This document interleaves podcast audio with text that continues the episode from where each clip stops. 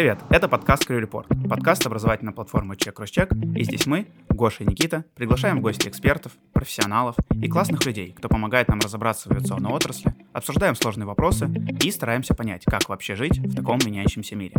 Меня зовут Гоша, я второй пилот самолета Boeing 737-800, и я уже полгода назад решил кардинально изменить свою жизнь и познать, что же такое международный опыт работы. Но сегодня выпуск не обо мне. Сегодняшний эпизод будет посвящен развитию карьеры в авиации, в том числе бортпроводника, выгоранию, поиску себя и других вопросах. А поможет мне в нахождении ответов на эту кучу волнующих нас вопросов Диана Ковинская, бортпроводник, self-made woman, душа компании и личность, которая вдохновляет и не может стоять на месте. Привет, Диана. Привет, Гош. А, расскажи, как у тебя дела, как поживаешь, и, может быть, буквально пару слов о себе для наших слушателей. Все отлично, недавно сменила компанию, и, в принципе, в плане жизни сейчас занимаюсь своим развитием не только в плане карьеры, но и в э, инстаграмном мире.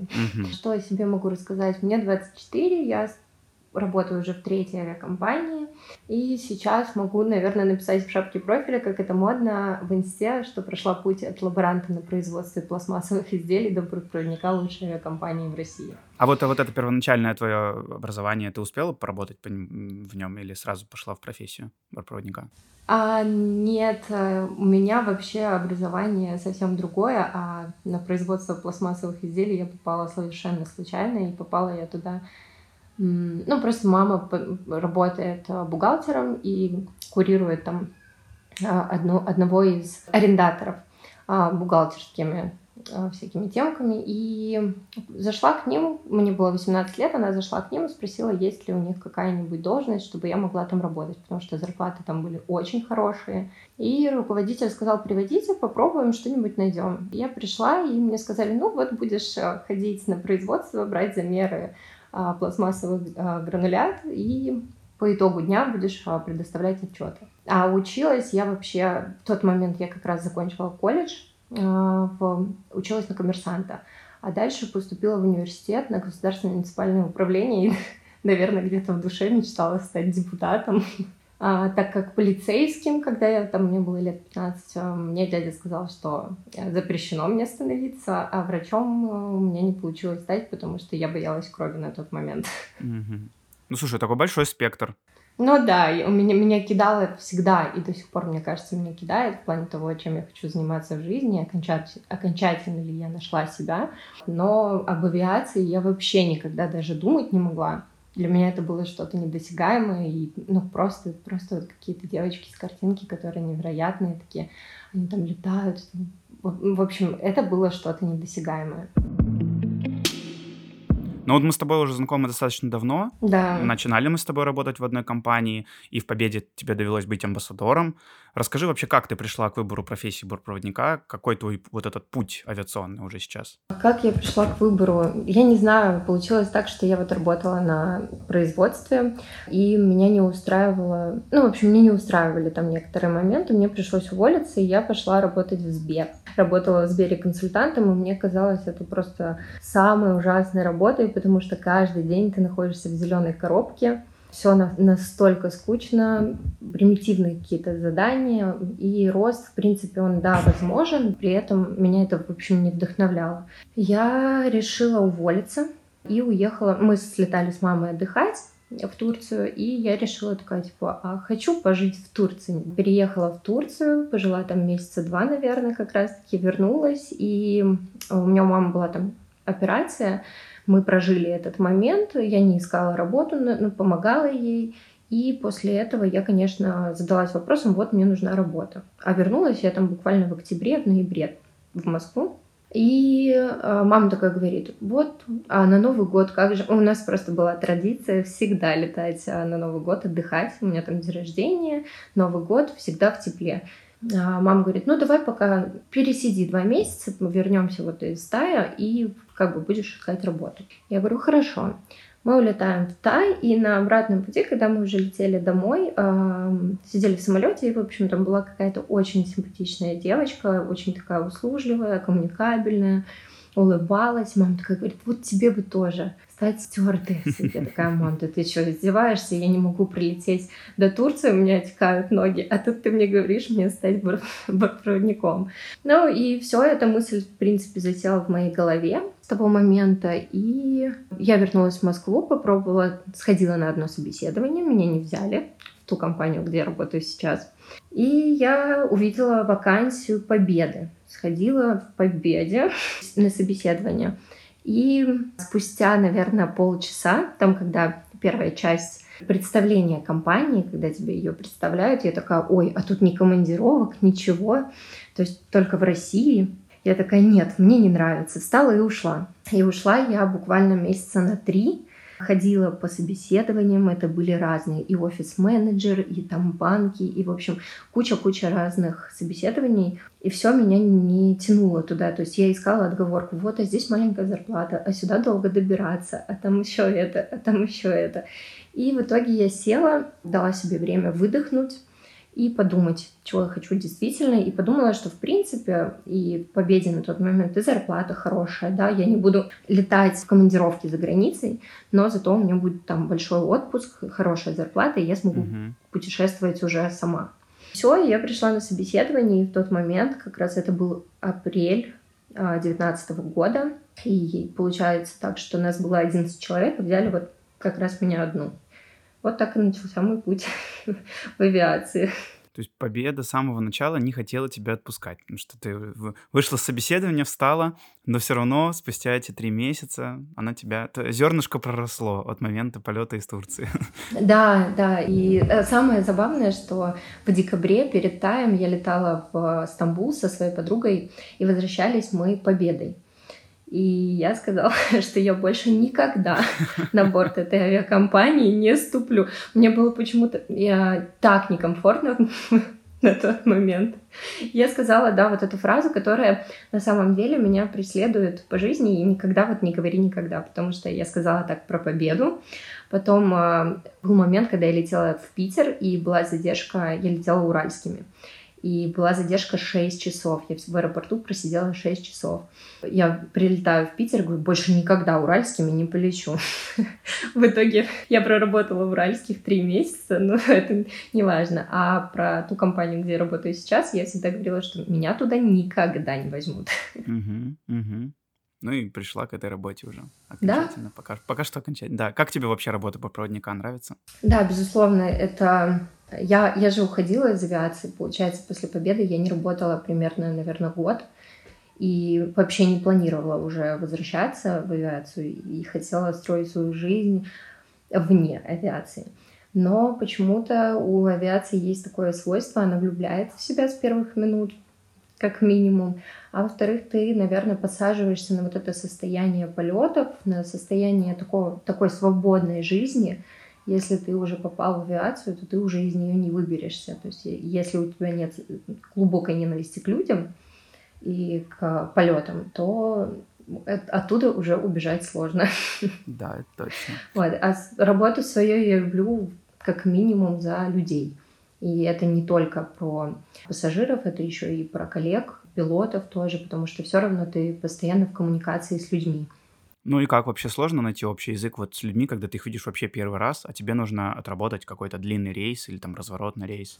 Вообще нет. Мне кажется, в авиацию попадают избранные люди. А, э, ну, то есть они могут попасть люди, которые закрытые, там, я не знаю, им сложно строить коммуникацию с людьми, но такие люди, как, как правило, в авиации не задерживаются. Если мы говорим в особенности про бортпроводников. Там пилот, он, да, он закрылся в своем кабине, и все, как бы вопросов к нему нет. Если бортпроводник, то да, людям, которые закрытые, которые сложно идут на контакт с людьми, они, как правило, мне кажется, там работают, если мы говорим о стандартном контракте в авиакомпании там года два, и потом уже все, они либо их э, увольняют, либо они сами уходят, либо они уходят даже раньше, потому что конечно, вот это состояние, когда ты приходишь на работу, ты должен, ты, ты действительно понимаешь, что это твоя семья. Вы, вы друг друга не знаете, и, возможно, после этого рейса вы больше никогда не увидитесь, но на эти 8 часов вам приходится стать семьей, вам приходится общаться, вам приходится как-то находить коммуникацию, даже если у вас а, абсолютно разные взгляды на жизнь. Вы приходите туда работать. Поэтому в моем случае, ну, я, наверное, такой еще человек, ты, в принципе, меня знаешь, то, что мне несложно там и познакомиться с человеком, быстро найти общий язык, то есть э, авиация охватывает большой спектр людей, у которых совершенно разные судьбы, и, в принципе, нам легко всем находить общий язык. А что касается сложностей, с какими трудностями сталкиваешься вообще на работе в проф... или в профессии в целом вообще? Э, вообще я считаю, что в авиации все то, что ты можешь назвать плюсами, все, все это же является и минусами. Если мы там говорим о графике, то а, да, круто, это клевый график, а, но при этом все люди спят, ты летаешь, или там тебе нужно встать в 2 часа ночи и поехать на работу. При этом же график считается и плюсом, то, что ты в час дня уже свободен и можешь там целый день заниматься своими делами. Или там кто-то работает 5-2 с 9 до 18, а ты работаешь там два раза в неделю. Также там и, и зарплата, и коллектив, все, абсолютно все то, что является плюсом, все то является и минусом. Вот для меня, я, я могу это только так определить. Сложностей нет, потому что я, наверное, если раньше я их как-то могла выделить, сейчас, наверное, нет, потому что я естественным путем э, пришла к тому, что либо ты любишь работу, либо ты ее считаешь сложной, тяжелой, и тогда ты ее начинаешь ненавидеть, и, тогда тебе уже и на работу ходить не хочется, и все, все плохо, и коллектив плохой, и зарплата плохая, и график плохой. Ну, поэтому сложностей для меня нет, наверное. А вот э, ты сказала, что одна из твоих любимых частей работы это вот как социальная коммуникация, взаимодействие с людьми, если я не ошибаюсь, да? А может быть, есть на этот счет какая-нибудь показательная история, я не знаю, чтобы люди поближе узнали, что, что, что ты под этим подразумеваешь. Да, я, я люблю людей. Я, я вообще с детства, мне кажется, любила быть в центре внимания, а работа бортпроводника подразумевает собой то, что mm-hmm. на тебя всегда смотрят, все смотрят, как ты делаешь, как ты проводишь демонстрацию, как ты работаешь в рейсе. Ну, как бы и в принципе для меня любимая часть работы — это вот когда ступает нога первого пассажира на борт до момента, когда последний пассажир выходит из самолета. Вот и, не знаю, как-то так сложилось, что я очень люблю людей, люблю детей, в особенности я обожаю детей. Если на самолете есть э, плачущий ребенок, то это уже будет мой ребенок, я уже могу там просидеть на коленочках. Вот в Победе, да, часто такое было. Сейчас, конечно, спектр моих профессиональных э, навыков увеличился, и на работе мне приходится не только воду приносить. Сейчас сложнее с этим. А раньше, да, когда я летала в Победе, я часто бывало такое, что найдется какой-нибудь плачущий ребенок, который истерит, и я могу там два часа, вот э, из Владикавказа мы летели, я почти два часа просидела на коленах, почти, знаешь, на картах mm-hmm. возле этого ребенка, потому что мы играли с ним, мы болтали с ним, и в итоге, когда этот ребенок уже покидал борт, он э, рыдал и кричал, мама, забери тетю. Поэтому работа бортпроводника — это равно люди. Если, если ты любишь свою работу, если ты любишь то, что ты делаешь, то твоего рейса будут выходить даже самые недовольные, самые капризные пассажиры будут выходить счастливыми. Да, это правда.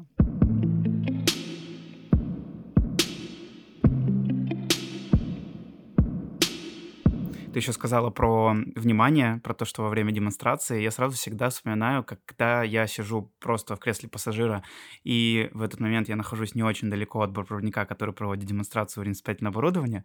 Мне всегда так неловко концентрироваться на нем, потому что я думаю, что если, наоборот, бортпроводник будет смотреть на меня, он будет же отвлекаться, он начнет смущаться, потому что я когда-то, видимо, видимо когда-то давно я с таким столкнулся. И я специально даже отворачиваюсь, чтобы этот человек не концентрировался на мне. Я не знаю почему, но это так всегда смешно смешно. А я на самом деле, меня, иногда обижает э, вот этот момент, когда люди не смотрят, потому что, да? по сути, это, во-первых, важно смотреть, да, даже если ты летаешь там 10 раз в месяц, а, при этом ты знаешь все самолеты, ты в состоянии паники, это же как брифинг для нас, для бортпроводников, у вас есть mm-hmm. тоже у пилотов брифинг. Это брифинг для пассажиров, когда ты им показываешь и говоришь фразу «обратите внимание на ближайший к вам выход». То есть ты в этот момент в своей голове должен запомнить, куда тебе, если что, да, как бы скажем так, бежать. Когда смотрят, я не знаю, я каждый раз к демонстрации отношусь как к чему-то, к выступлению такому на сцене. Ты выходишь, а, и, конечно же, очень приятно, когда на тебя смотрят, когда внимательно слушают. Я обожаю, когда на меня смотрят люди, они сидят, они сидят такие грустные, и потом он сидит, смотрит такой и улыбается. И я такая думаю, ну все. Я пришла на работу не зря. Да, да, да. А самое обидное для меня это когда ты ну, на демонстрации стоишь, и человек рядом с тобой такой берет телефон, смотрит mm-hmm. в него такой, так, у меня тут дела поинтереснее. Ну вот это же все все-таки про безопасность полетов и не только про коммуникацию. Как вообще ты готовилась к своей работе? Угу. Как вот, э, наверное, прийти к этой осознанности того, что ты в первую очередь отвечаешь за безопасность на борту самолета. Как ты готовилась? Какие навыки, наверное, тренировала? Или какие навыки, в принципе, более ценные для тебя кажутся в этой работе? Наверное, если мы говорим о подготовке именно там моральной, когда я вообще шла в авиацию, я даже не представляла, что за вот маленькими хрупкими девочками скрываются такие сильные железные дамы, которые могут и из огня вытащить, и а, там кровь остановить, и спасти жизнь человеку, принять роды. И я, да в кучу всего мы умеем, но я тогда не думала. Ну, представляешь, мне там 19-20 лет, я, я иду летать, и для меня просто, ой, какой красивый самолет. И, безусловно, я очень благодарна жизни за то, что так сложилось, что в моей жизни случилась победа, потому что именно победа меня научила тому, что безопасность в первую очередь. Они там дали нам понимание того, что если ты этого не знаешь, то ты это и не вспомнишь. То есть либо ты знаешь и понимаешь, что ты отвечаешь за безопасность, и в стрессовой ситуации у тебя это сработает, либо нет. Я точно так же там, а, если мы говорим о вот этих знаниях, я, я, я не могла это осознать, потому что не было практики, то есть никаких плохих ситуаций у меня не было, никогда ни аварийных посадок, ничего. Но когда у меня первый раз человеку стало плохо на борту, а я вообще в принципе боюсь, когда людям плохо, когда с ними что-то не так, а тут э, я стояла, и я вижу, что человеку плохо, он просто идет и начинает падать. Я понимаю, что да, это обморок, да. И, то есть все, дальше на секунду я остановилась, замерла, и в голове просто все включилось. Точно так же в плане безопасности ты, ты должен понимать, что если пассажир как раз-таки не замечает, что ты сконцентрирован на безопасности, это круто. Вот пускай он и думает в теории, как бы, да, что ты приносишь только воду. А у тебя в голове вот эти знания просто должны быть, и все. Из ключевых навыков, наверное, я хотела бы выделить стрессоустойчивость. Это не только в плане там аварийных каких-то ситуаций, это в штатных ситуациях, потому что люди разные, и даже на самого злого, агрессивного пассажира нужно быть э, настроенным позитивно. Просто сохранять свое самообладание, да, пускай он кричит, да, пускай он там пытается драться с тобой, ты должен оставаться вот таким человеком без эмоций. Пунктуальность мне еще помогла очень сильно в плане моих навыков, когда я шла в авиацию, потому что я всегда была пунктуальной, для меня это нормально приехать за полчаса, всегда на встречу сидеть, ждать всех. Ну, и точно так же и в авиации. Я всегда приезжаю заранее, всегда стараюсь там полчаса себе оставить. Даже если явка там за два часа на рейс, я приезжаю где-то ну, за 2.20. Посидеть, что-то поделать, позалипать даже элементарно в телефоне, расслабиться после дороги, прийти в себя и осознать, что все, ты на работе. Ну да, настроиться спокойно на рабочий лад, переключиться там, возможно, с каких-то там пробок, с бесячих водителей по соседству рядом с тобой, да? Да, да, да. Это такой интересный перенос из жизни в э, профессию и обратно. И как раз вот хотел перейти уже больше уже к каким-то жизненным вещам. И, наверное, сразу же здесь первый вопрос, который бы мне интересно было спросить, это как ты находишь вообще баланс между работой и жизнью, потому что работа твоя подразумевает, как ты уже сказала, и график порой безумный или странный, или кому-то mm-hmm. непонятный, когда у тебя есть друзья вне, например, авиации, для них достаточно сложно понять, что твой жизненный в принципе, ритм, твой график э, обычный дня или сна, или просто взаимодействия в целом с людьми, он отличается от других. Как удается балансировать и вальсировать между работой и личной жизнью? Ну, если честно, я думаю, что здесь главное желание. В принципе, знаешь, э, у человека главное желание. Если он хочет сделать, он это сделает.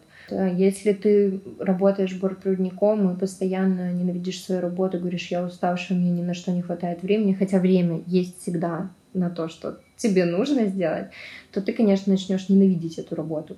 Я просто, я просто для себя выделяю какие-то моменты, которые для меня важны, там люди, которые для меня важны. Даже если я слетала, там проснулась в 2 часа ночи, слетала утренний рейс и вернулась там в 2-3 часа дня, но у меня есть дела, которые для меня тоже имеют какой-то вес в жизни, то я, конечно, выберу вот то, что мне надо сделать. Для того, чтобы жить яркую жизнь, мне кажется, нужно как раз-таки вставать иногда через «не хочу», через что-то там еще, и идти и делать просто. Вот по такому принципу я и живу. У меня нет такого состояния, что я отлетала, все, теперь я сегодня отдыхаю. Я летаю пять дней в неделю, допустим, мне теперь каждый день э, плакать и говорить, что я устала. Нет, у меня есть еще другие дела. Сейчас, э, тем более сейчас, у меня так случилось и сложилось, то, что я еще веду блог, и у меня есть а, обязательства перед а, рекламодателями, у меня есть а, задания, которые мне нужно выполнять, работа, за которую мне тоже платят. Безусловно, я, я такая еду иногда после работы, после рейса вот раннего, и такая думаю, капец, мне еще столько-столько всего делать, снять рекламу на завтра, еще это. Я так устала, так не хочу. Приезжаю домой, иду в душ, и такая, так, надо сделать, а потом делаешь, что тебе хочется. Uh-huh, uh-huh. Я делаю это, потом такая, блин, а чего дома сидеть? Погода такая хорошая, пойду-ка я с собакой погуляю. И в итоге вот этот день, когда ты проснулся в 2 часа ночи, а уже там время 11-12 часов вечера, и ты такой, блин, офигенный день, я столько всего сделал. И вот когда ты понимаешь, что ты выполняешь все то, что у тебя запланировано, или перевыполняешь план, вот это и кайф. И баланс, он прям на изи выстраивается, даже элементарно с личной жизнью, в плане прям личной жизни, да, там отношений. Если у тебя есть желание, то у тебя есть и время, потому что очень многие люди считают, что все те, кто работает в авиации, вот у них все сложно с личной жизнью. Да нет, главное захотеть. Да. Вопрос приоритета, да. Угу. Да, найти время можно на все, и главное, да, не ставить, наверное, профессию во главу угла, а стараться сделать ее просто какой-то частью жизни, как ты говоришь, что ты уже едешь с рейса и думаешь о там каких-то следующих шагах в работе там условно блогерской, или в целом, да, как э, выстроить день так, чтобы успеть все встретиться со всеми друзьями, выгулять собаку. Конечно, да, тогда вообще и жизнь в кайф, и времени на все хватает в, так, в такой парадигме, когда ты уже эти приоритеты выставила таким образом. Поэтому, да, мне кажется, тоже, да, замечательно. Да, работа — это просто работа. Да. А жизнь твоя должна... Ты, ты не должен всю свою жизнь положить к ногам работы. Для того, чтобы жить ярко, ты как раз-таки работаешь. Ты же не зарабатываешь деньги для того, чтобы просто их складывать там где-то в ящичек. Да. Ты их зарабатываешь для того, чтобы проживать эту жизнь, вкусно кушать, ходить гулять, посещать какие-то места, путешествовать.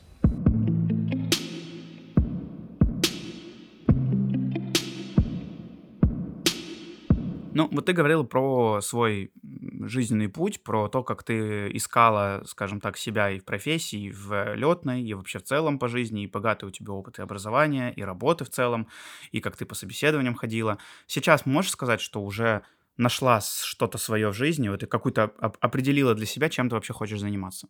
Нет, я постоянный сыщик, э, серьезно. Мой мозг в день, мне кажется, генерирует от 5 до 20 идей от того, чем я хочу заниматься. Мне кажется, я хочу охватить необъятное, просто мечтаю о том, что буду летать, вести блог, заниматься бизнесом, еще буду прекрасной женой, мамой в будущем.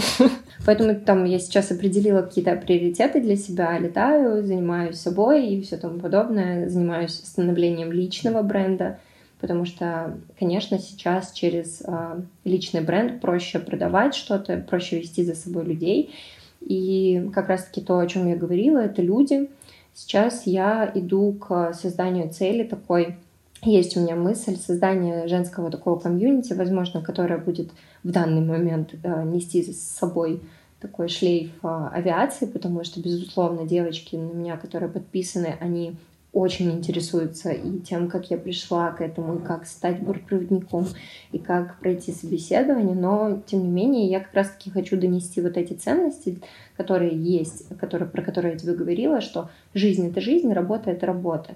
Я хочу, чтобы человек, а, девочка, да, даже которая там работает, неважно где, чтобы у нее был такой богатый опыт навыков, чтобы она не, не останавливалась на том, что она просто работает, И мне бы хотелось, чтобы вот это женское сообщество, женское комьюнити, оно шло к тому, что мы вместе развиваемся, вместе чему-то учимся, потому что я, например, там люблю рисовать, но при этом я хочу научиться делать духи, там еще что-то, да, и все это в, в данных реалиях у нас возможно, можно просто пойти там заплатить, но это, это, это грустно, когда ты это делаешь один, а когда ты делаешь это с каким-то большим количеством людей, большим количеством девушек, которым ты еще можешь доносить свои ценности жизни, которые немного там закрыты, да, например, или там смущаются, или боятся. У нас, у, у нашего общества сейчас, у нашего поколения очень много страхов, каких-то комплексов, непонятно откуда взявшихся. А, но мне хочется через мягкую призму своей жизни, своего примера, мне хочется этих девочек вот э,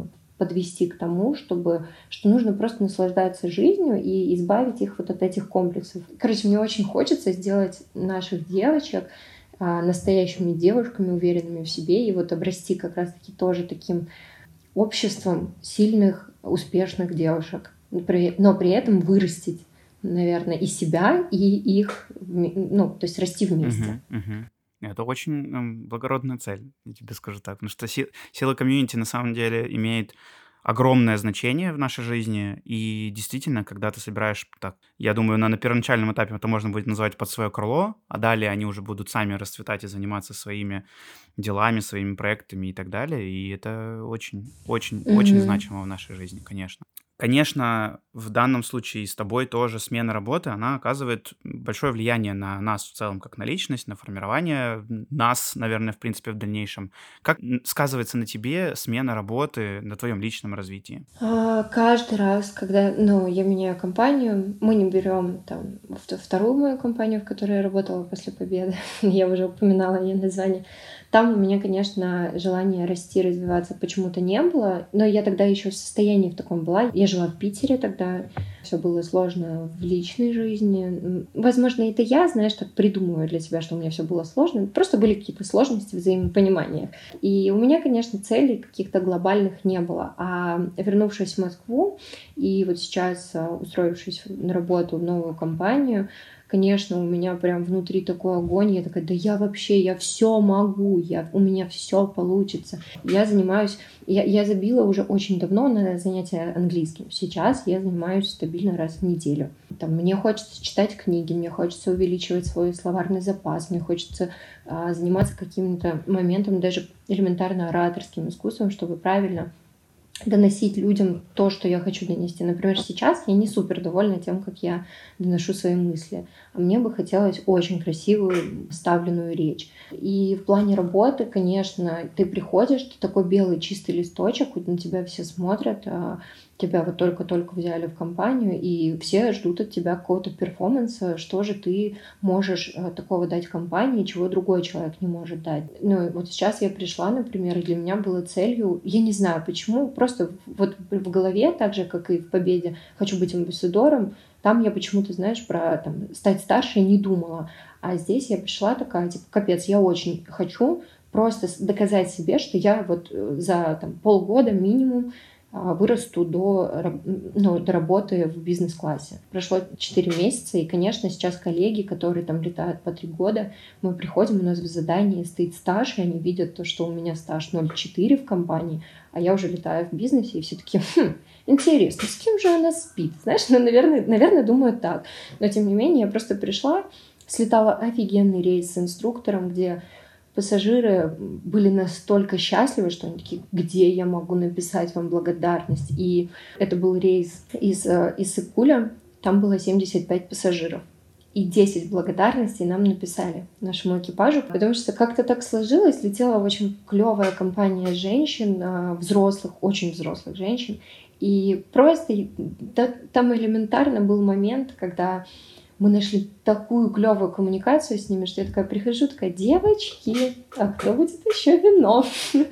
И они такие, ой, как приятно. И вот э, это опять вот возвращение к тому, что через, ты растешь только через людей, и развитие у тебя идет тогда, не когда ты сидишь, закрывшись в квартире, никуда не ходишь, ничего не делаешь, и у тебя нет желания, а когда ты идешь, устраиваешься на новую работу, у тебя появляется новый круг общения, у тебя появляются новые какие-то возможности. Безусловно, конечно, сейчас вот я себе пытаюсь поставить цель новую, потому что я достаточно быстро добилась этой цели. И если мы говорим о дальнейших в плане развития, мне бы, конечно, хотелось еще стать амбассадором и здесь, но это посмотрим. А в принципе, вот про развитие, да, это очень важно. Это идет в, в параллельно, потому что если ты не развиваешься, то мы опять возвращаемся к тому, что у тебя начинается выгорание, тебе не нужна эта работа, тебе неинтересно туда ходить, тебе раздражают люди, и ты уже называешь их не любимыми пассажирами, а типа, блин, паксы. Mm-hmm, mm-hmm. Многие девочки, которые как раз-таки не развиваются, там, я не знаю, просто элементарно даже не ходят в зал, а просто работа, дом, работа, дом, они очень быстро выгорают, они начинают ненавидеть эту работу, вообще, в принципе, жизнь, да что я вообще делаю, а что мне надо делать, а почему я такая несчастная, а почему вокруг у всех все хорошо, а потому что вокруг люди развиваются, занимаются чем-то интересным, что-то новое пробуют, а ты сидишь. Вот и все, поэтому у тебя ничего не получается. Да, это правда. Ну, мы про выгорание еще поговорим. Хотел бы сейчас, пока мы далеко не убежали от э, твоей стремительной вот этой вот... Мне, мне очень нравится, так, э, э как сразу ступеньками какие-то цели себе поставила, достигла, поставила, достигла. Такой у тебя... Э, это, кстати, тоже, мне кажется, может повлиять на процесс вот этот выгорания, вот это, когда, если вдруг такая плата возникнет. Но мы сейчас об этом к этому вернемся. Может быть, у тебя есть какой-то совет э, для девушек или парней, кто хочет только стать бортпроводником или хотят сделать переход в эту область или между областями? Может быть, что-то есть, что какое-то наставление для этих людей? А, одно из самых главных наставлений — это осознать, что это за работа. Просто понять, что это не просто красивая картинка, что тебе придется в свою голову положить огромное количество знаний — потому что самолет это такая штука, которую нужно знать. Если ты не знаешь, как что работает, то тебя будут и звуки пугать на взлете. Мне, кстати, вот в этом плане звуков э, и все тому подобное, я знаю, где что происходит, потому что я летала в Победе с э, нашим прекрасным летчиком э, рейс Москва-Москва, где он рассказывал про каждый звук, что происходит. Я, в принципе, не боялась до этого, но теперь я знаю, типа, вот это, сейчас вот это произошло. Понять, что это за работа, понять, что это тяжелая работа. Это не только красивые картинки, не только э, офигенные командировки. Командировки иногда офигенные, да, ты прилетаешь куда-нибудь в Стамбул, вау, там, раньше, да, это было там, прилетаешь в Париж. Я, конечно, не летала, но, тем не менее, по рассказам, прилетаешь в Париж, и там типа сидишь пять дней. Нет, настоящая реальность сейчас другая. Ты прилетаешь в Стамбул в ночной на 12 часов от э, посадки до взлета, и нужно с этим смириться. Сейчас вот такая реальность. Сейчас а, коммерческая часть в авиации очень важна. Поэтому, конечно, ты, ты человек, который приходит работать, а не развлекаться. У тебя для развлечений в авиации существует 70 дней отпуска — и плюс к этому там офигенная возможность путешествовать по льготным билетам. Да? Что еще из советов? Из, из советов, наверное, это если там кто-то очень мечтает, то как раз-таки вернуться к тому, что это за профессия, а, понять это и подумать, э, действительно ли эта мечта стоит этого, потому что я знаю людей, которые очень сильно мечтали стать бортпроводниками, а в итоге становились такие, фу, мне не нравится, я вообще не люблю людей. Я такая, ну... Хочется спросить, ну ты же знал, куда шел. А многие не понимают этого, вот в этом и суть. Если хочется, вот просто мне очень часто пишут, Диана, я хочу стать бортпроводником, подскажи, пожалуйста, как, что, я очень боюсь. А чего бояться? Собеседование в авиакомпанию это то же самое, что и собеседование в любую другую компанию. Просто э, работа немного отличается. Ты не сидишь в офисе, а ходишь на самолет. А самолет э, внутри, он никак не меняется. Это такая коробка, в которой там либо 183 кресла, либо, я не знаю, там 500 э, кресел, да. Просто это, это такая же коробка. И вот эти мечты и страхи, все, мечты нужно реализовывать, а со страхами бороться. Хочешь стать проводником, идешь на собеседование. Как оно проходит, у всех проходит по-разному. Нужно это понимать. И спрашивая у летающих бортпроводников, подскажи, пожалуйста, как пройти собеседование. Ну, могут быть какие-то ключевые моменты, как, где тебе могут подсказать, как себя вести, как лучше ответить и к чему готовиться, в принципе. Но ты можешь прийти, и тебе такие скажут, а давай на английском обсудим с тобой вообще а, отличие Арбаса от Боинга. У меня такой был вопрос на собеседовании, и я такая, а, ну, давайте. Я-то думала инструктаж вам рассказать, а вы меня тут отличие самолетов спрашиваете. Ну, потому что у меня есть и Boeing, и Airbus, если мы говорим о 737 и 320, да, и меня спросили вот главные их отличия. Я такая, вау. Просто желание вот эти... Я вообще я, я просто не мечтала никогда стать бортпроводником. Это случилось случайно, да. Поэтому у меня нет такого а, прям жесткого представления, насколько человек может прям мечтать об этом. Нужно понимать сложность работы, сложность работы с людьми, сложность графика, и все это нужно учитывать. И когда ты это поймешь, то ты можешь осознать, готов ли ты работать в этом. И, и из наставлений, если кто-то там хочет уйти из авиации, тоже понять, готов ли он действительно отказаться от авиации, потому что я пыталась, у меня не получилось. И знаю много таких историй, когда человек летал 8 лет, такой, все, ненавижу, не могу, уходит, через полгода возвращается обратно, не могу жить без этого. Конечно, понять, что образ жизни бортпроводника а, бортпроводник — это такая профессия, которая откладывает на себе такой отпечаток, ты офигеешь. Я, когда пришла в Победу, мне сказали, через год ты посмотришь свои фотографии и не узнаешь себя. Я такая, тут какую-то ерунду говорят. В смысле, я себя не узнаю. Я — это я.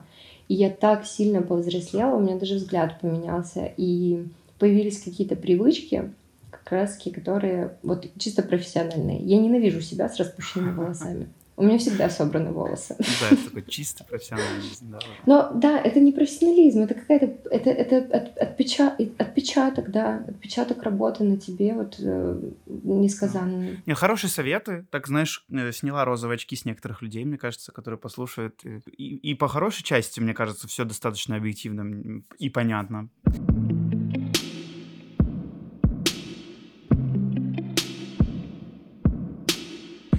Да, и вот э, возвращаясь немножко к выгоранию, сама вообще как оцениваешь, было оно или насколько близко ты к нему, как вообще сталкивалась ли с рисками такими?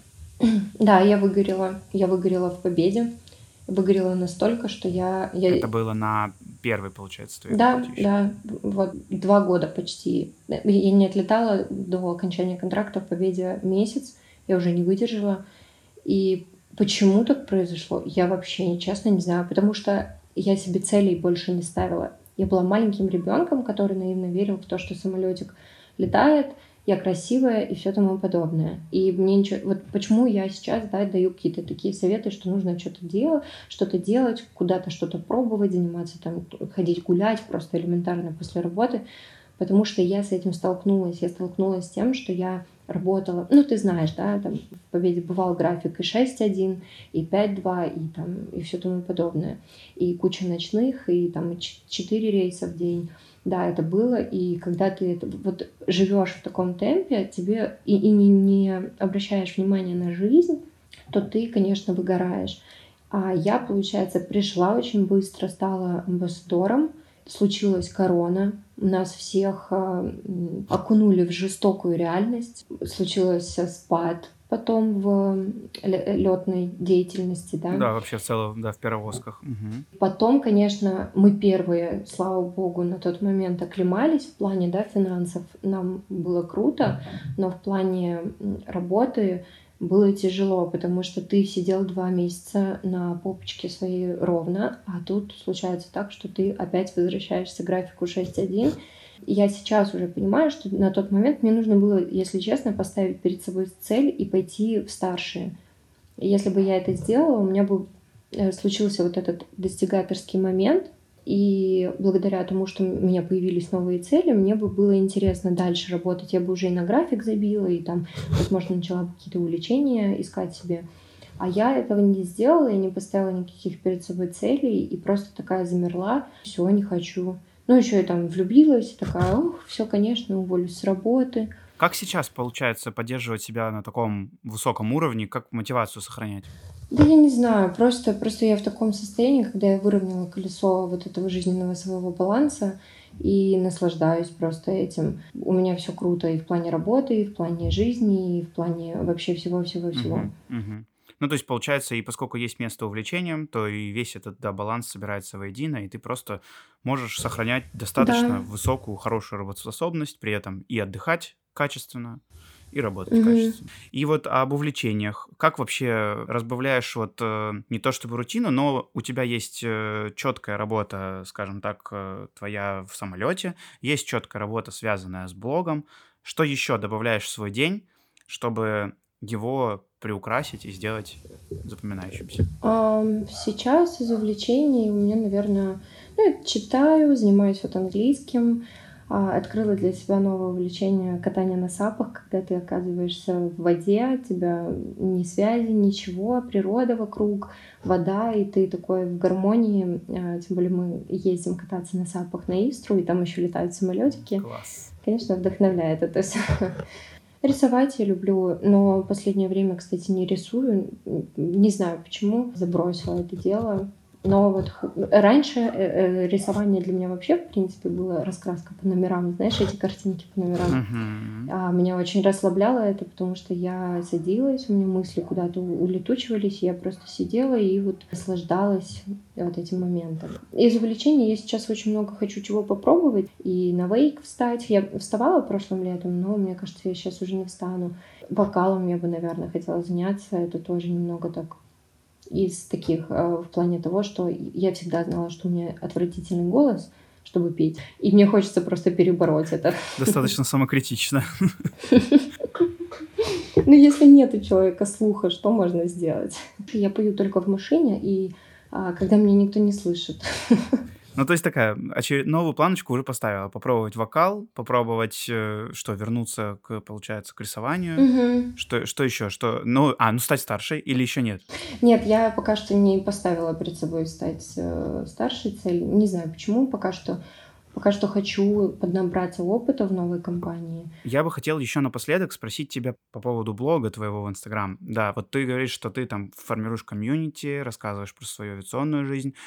Что еще ты такого рассказываешь, делишься, как считаешь, что нравится твоим читателям, которые наблюдают за тобой? В своем блоге я показываю исключительно свою жизнь, настоящую, такая, какая она есть. Я не приукрашиваю ее ни в коем случае, не пытаюсь казаться кем-то. А, иногда это просто рутина, иногда это работа, ну, связано там с работой, да, как-то. Просто вот э, живу свою жизнь и показываю. Там читатели обожают э, смотреть на меня в форме. Также обожают просто, когда я там в красивых нарядах показываюсь. А, потому что девочки, они, конечно, всегда девочки. И... Ну и плюс я пытаюсь все блог привести к тому, о чем мы говорили, к тому, что я хочу делать э, больше а, счастливых женщин. Не про вот это вот э, женский наставник и все тому подобное, а именно про то, что знаешь, раньше говорили, скажи мне, да и сейчас говорят, скажи мне, кто твой друг, и я скажу, кто ты. И вот а, мне хочется, чтобы девушки обрастали вот этими друзьями, uh-huh, uh-huh. сильными такими, и становились сами более счастливыми, ставили какие-то цели перед собой. Вот, э, наверное, вот эти ценности я пытаюсь транслировать там. Меня нет... Э, да, я, я катастрофически против да, вот этой картинки, когда девочка находит себе обеспеченного парня, и э, все блага в ее жизни появляются за счет него. Ну, не, не то, что катастрофически, да, это, это прикольно, когда там за тобой ухаживают, тебе дарят какие-то подарки, но э, мне хочется, конечно, чтобы женщины а, знали, что они тоже способны зарабатывать столько же, сколько и мужчины, но при этом быть слабее все равно с мужчинами. Это очень здорово. Я уже давно достаточно так с тобой знаком и слежу за блогом твоим, как он трансформировался. Мне очень нравится наблюдать за твоими э, трансформациями. Он такой раскрывается. Ты сама как женщина раскрываешься и как девушка, и в то же самое время у тебя и блог точно так же растет, поэтому я искренне рекомендую каждому подписаться на тебя тоже так же в социальных сетях. Я обязательно... О, спасибо. Да, да. И вообще в целом спасибо тебе, что пришла сегодня к нам в гости. Очень приятно, что нашла время, поделилась с нами своей историей, помогла разобраться вот в некоторых таких вопросах. Надеюсь, было информативно. Да, я надеюсь, я надеюсь. Ну, расскажут, мне было точно информативно. Слушатели нам покажут, расскажут уже об этом после. Поэтому я желаю тебе успехов в этом нелегком труде, Спасибо в работе, большое. в развитии, в жизни. Не забывай, что самое главное все должно быть в кайф. Спасибо тебе и всем э, слушателям. Я бы хотела пожелать исполнения э, мечты, о которой они исполнение мечт, о которых они как раз все-таки мечтают, и достижение всех тех целей, которые они перед собой ставят. И спасибо за внимание. Мне остается напомнить, что это был подкаст Crew Report. Вы можете подписаться на любой удобной для вас платформе. Ставьте лайки, сердечки, если вы слушаете в Яндекс Музыке. И, как всегда, не стесняйтесь задавать вопросы. Мы постараемся на них ответить. А мы услышимся уже буквально в следующее воскресенье. Всем пока-пока. Пока-пока.